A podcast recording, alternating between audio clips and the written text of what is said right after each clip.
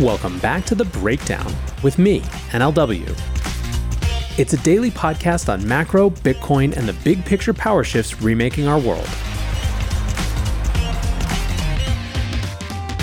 What's going on, guys? It is Wednesday, January 17th, and today we are talking about the stablecoin battle at Davos. Before we get into that, however, if you are enjoying the breakdown, please go subscribe to it, give it a rating, give it a review, or if you want to dive deeper into the conversation, come join us on the Breakers Discord. You can mm-hmm. find a link in the show notes or go to bit.ly slash breakdownpod. So, friends, like I said, it is Davos Week, the World Economic Forum, the obviously favorite event of all Bitcoiners. And while in many ways crypto is on a downswing at this event as compared to years past, with AI taking the role of hot technology that's all hyped up everywhere, there is still a lot of interesting discussion in and around the crypto space, and in particular when it comes to stablecoins. Take, for example, Cantor Fitzgerald CEO Howard Lutnick. Speaking live to Bloomberg, Lutnick once again put his credibility on the line to support Tether. Completely unprompted, the Wall Street Maverick shifted the interview to talk crypto. After some brief comments on Bitcoin, Lutnick said, There's a company I like, it's called Tether. Now, we learned last year that Cantor Fitzgerald manages a significant portion of Tether's US Treasury reserves. This is not information that we had before that. Lutnick continued, From what we've seen, and we did a lot of work, they have the money they say they have. He referred to Tether's September attestation report, where Tether claimed to have 86.4 billion in assets held against 83.2 billion in liabilities. Drilling the point home, Lutnick said, I've seen the whole lot and they have the money. There's always been a lot of talk do they have it or not? So I'm with you guys saying we've seen it and they have it. After he finished with the tether pitch, Lutnick was asked a little bit more about Bitcoin. He responded, Why are Americans having anything to do with Bitcoin anyway? Why are they having anything to do with stablecoins anyway? I can give you money on Venmo or PayPal. It's not an American thing. This is just Americans screwing around like buying Tesla stock. However, he explained that for countries like Argentina, Venezuela, and Turkey, quote, these crypto assets matter. Stablecoins matter in those countries. They really do. It's a way to hold on to the dollar. Now, like I said, in December, Lutnick had made similar comments about Tether on a CNBC podcast. By doubling down in such a high profile interview, Lutnick seems to be tying his reputation even more closely to Tether's legitimacy. Now, just for a little bit of context, Lutnick is a very prominent Wall Street CEO. Cantor Fitzgerald is a 79 year old investment bank with a large prime brokerage business and over 3 billion in assets under management for their investment business. James Seyffart, an ETF analyst at Bloomberg, said, Nothing brand new, but these are even more definitive statements backing up Tether than the ones Lutnick made a couple weeks back. Will Clemente wrote, Cantor Fitzgerald putting their reputation behind Tether, truthers in disbelief. Evgeny Gaevoy, the CEO of Wintermute, said, At this stage, Tether truthers have two options. One, give up. Two, switch to a broader, more global conspiracy construct, where it's not just Tether and crypto in general, but also Cantor and the DOJ and maybe throw the CIA into the mix. Nick Carter wrote, Tether Truthers spent six years trying to convince everyone Tether would collapse and drag down the industry. It didn't. Crypto had other problems, but they were fixated on one thing that stood firm. That's pretty wild. They could have picked literally anything else. Not sure anyone has ever been more wrong about anything. Dunking on them is a moral obligation. Now, still, earlier in the week, Tether was called out in a United Nations report for facilitating money laundering. The UN Office on Drugs and Crime warned that Tether is being used in illicit economies across East and Southeast Asia. According to a report released on Monday, illicit casinos and romance scams are rapidly growing in the Mekong region. The report noted that a specialized travel industry has emerged to provide junkets for patrons of the underground casinos. It explained Junket operators have been able to serve as international bank like entities, providing a variety of underground financial services, including credit issuance, currency exchange, and multi currency payment and settlement solutions, remittances, and extra legal debt collection mechanisms, which have been exploited by organized crime. The report specifically highlighted Tether on the Tron blockchain as the preferred cryptocurrency used in these operations. It was also alleged that local crypto exchanges play a key role in money laundering, disguising its prevalence through inflated transaction volumes.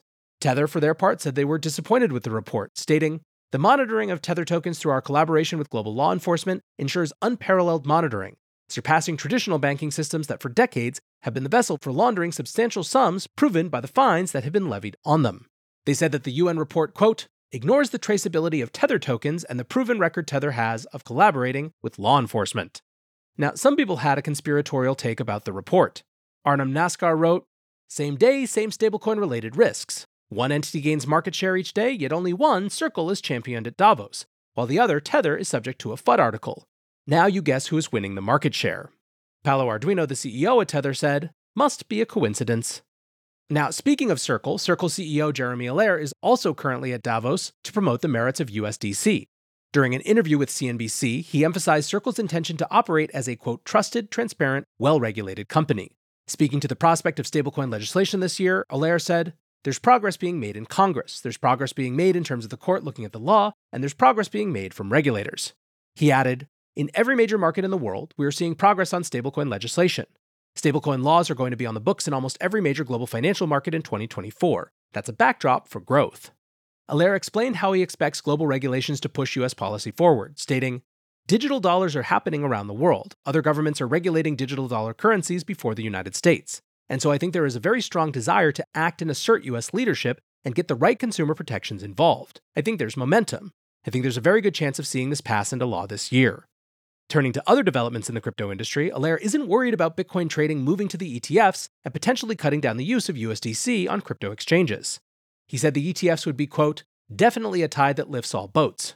Overall, Allaire put forward a strong growth story for Circle, stating, Our view is a growing market and a growing participation in the market is just going to continue to drive more demand for digital dollars on the internet, and actually, we think, an accelerant to what can happen with USDC.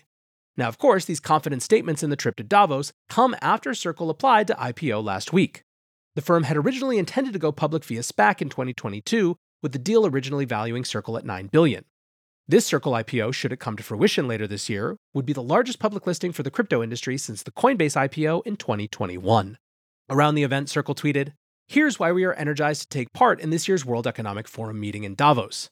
Trust is critical. We've built our business on it. This year's Davos theme rebuilding trust.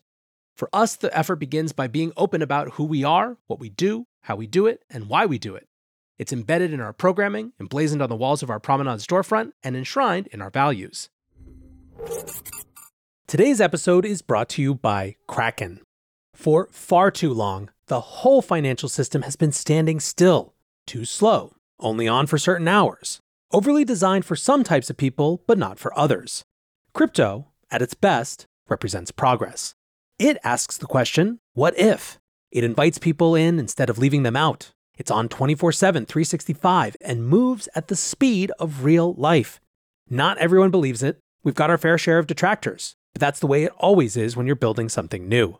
Kraken is a crypto company that has been through the highs and lows of the industry, facing forwards towards progress throughout.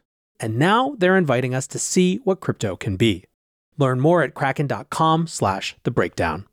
Disclaimer, not investment advice. Crypto trading involves risk of loss. Cryptocurrency services are provided to US and US territory customers by Payward Ventures Inc., PVI, DBA, Kraken. So, what's interesting about all of this is that both of these issuers, Circle and Tether, are positioning themselves as the leader in the digital dollar space. Circle has continued the theme that it's always had, which is that it's the best regulated, most open and transparent version of a digital dollar. But Tether, which has been taking market share from Circle ever since the banking crisis last year, has also moved into that legitimate space. The Cantor Fitzgerald comments are part of that. It's also clear that Tether is positioning itself as the leader driving adoption in the global south. Now, what's going on behind the scenes when it comes to the regulatory battle is, I'm sure, pretty interesting. Morgan Stanley also got in on this discussion with a new report that analyzed the global impact of currency digitization and the competition surrounding this trend. Andrew Peel, Morgan Stanley's head of digital asset markets, wrote The recent growth in interest of digital assets such as Bitcoin, growth of stablecoin volumes, and the promise of central bank digital currencies have potential to significantly alter the currency landscape. Peel's thesis is that the crypto industry has the potential to either erode or strengthen the dollar's dominance depending on policy choices. He noted that US monetary policy, ballooning deficits, and the use of sanctions have driven some regions to look for alternatives, adding that a quote, clear shift towards reducing dollar dependency is evident, simultaneously fueling interest in digital currencies such as Bitcoin, stablecoins, and CBDCs. The other side of the coin is US dollar stablecoins, which enhance global access to the currency in an unprecedented manner. Peel wrote, their continued evolution and growing acceptance by mainstream financial entities underscores their potential to significantly alter the landscape of global finance and, in fact, reinforce the dollar as the dominant global currency. Touching on the third path, CBDCs, Peel noted that if a multitude of digital fiat currencies become more widely embraced, interoperability could reduce frictions. He wrote, They hold the potential to establish a unified standard for cross border payments, which could diminish the reliance on intermediaries like SWIFT and the use of dominant currencies such as the dollar. So, as you can see, not anything all that particularly new, but interesting that Morgan Stanley is taking on these themes. Now, one more stablecoin story. Overnight on Monday, Hong Kong based stablecoin TrueUSD depegged, trading down as low as 98.4 cents. Now, the acute phase of the depegging event appears to be over, but TUSD is still trading at 99 cents, implying that markets are still pricing some risk in the product. TUSD has been criticized over recent years for a lack of clarity around its operations. Bradley Park, an analyst at CryptoQuant, said TUSD is related to Justin Sun and its market cap is constantly shrinking. It's likely due to the potential impact of the HTX and Poloniex hacks. Now, this was the first major depegging event for TUSD since 2021, and appears to have been catalyzed by a loss of legitimacy on Binance. Early last year, TUSD was the favorite stablecoin on Binance, receiving promotional trading discounts. The stablecoin was similarly favored on HTX, formerly Huobi, and Poloniex, two exchanges which are also linked to Justin Sun. In December, Binance switched trading promotions to favor First Digital USD, a rival Hong Kong based stablecoin. On Monday, Binance followed up this move by not including TUSD as a staking option on its launchpad for new L1 protocol, Manta. TUSD saw over 430 million in trading volume following the announcement, with an associated market cap drop of 140 million. Since November, TUSD has lost 1.4 billion in market cap, or around 40%. Nick Ruck, the chief operating officer at ContentFi Labs, said, "The massive sell-off of TUSD reveals panic for its holders over the uncertainty of its reserves and instability related to Poloniex. After a recent hacking incident that targeted Poloniex, TUSD holders find themselves in an increasingly difficult situation to find stability with the USD pegged stablecoin. Justin d'Anethan head of APAC business development of crypto market maker Keyrock, thought this week was the last straw for many, explaining, It feels like such a little catalyst, but with the recent announcement of Manta in Binance's launch pool program and the need to stake BNB or FDUSD at the expense of other stablecoins like TUSD that might have been used in the past for launch pool staking, it seems that a horde of investors are selling the latter for the former. TrueUSD responded to the depegging in a statement, saying that, quote, Recent community mining activities in relation to Binance Launchpool have been noted, leading to short term arbitrage opportunities, which are part of the normal market dynamics and liquidity adjustment. Our focus has always been on and continues to be the enhancement of TUSD services through innovative technologies and industry partnerships. Attestations continue in the ordinary course of business, and any suggestion to the contrary is false. The spokesperson also said that Justin Sun is not a shareholder in the company behind True USD. Lastly, today, one more follow up from a story we covered earlier. The trial in the SEC's lawsuit against Terraform Labs has indeed been delayed until late March, on the assumption that Do Kwon will be extradited to the US by then. Now, this is not the anticipated criminal fraud trial against the Terraform co founder, but rather a regulatory enforcement action brought by the SEC. The court already decided that UST and Luna were sold as unregistered securities in a summary judgment handed down in December. So the trial will deal with allegations of securities fraud related to those tokens. Over recent weeks, Terraform has represented to the court and the SEC that Kwon had agreed to be extradited and will be sent to the US imminently. The SEC agreed to delay the trial on Monday. In making his order, the judge wrote, Despite Kwon's representation that he has consented to his extradition from Montenegro, where he is presently being held, there is absolutely no guarantee that he will be released in time for his appearance at a late March trial. Nevertheless, the court will indulge his counsel's request, given their express recognition that the trial cannot be further postponed. Now, what makes all of this confusing is that Terraform Labs in this case was saying that Kwon had tried to be extradited, but reporting on the ground has the situation basically the opposite.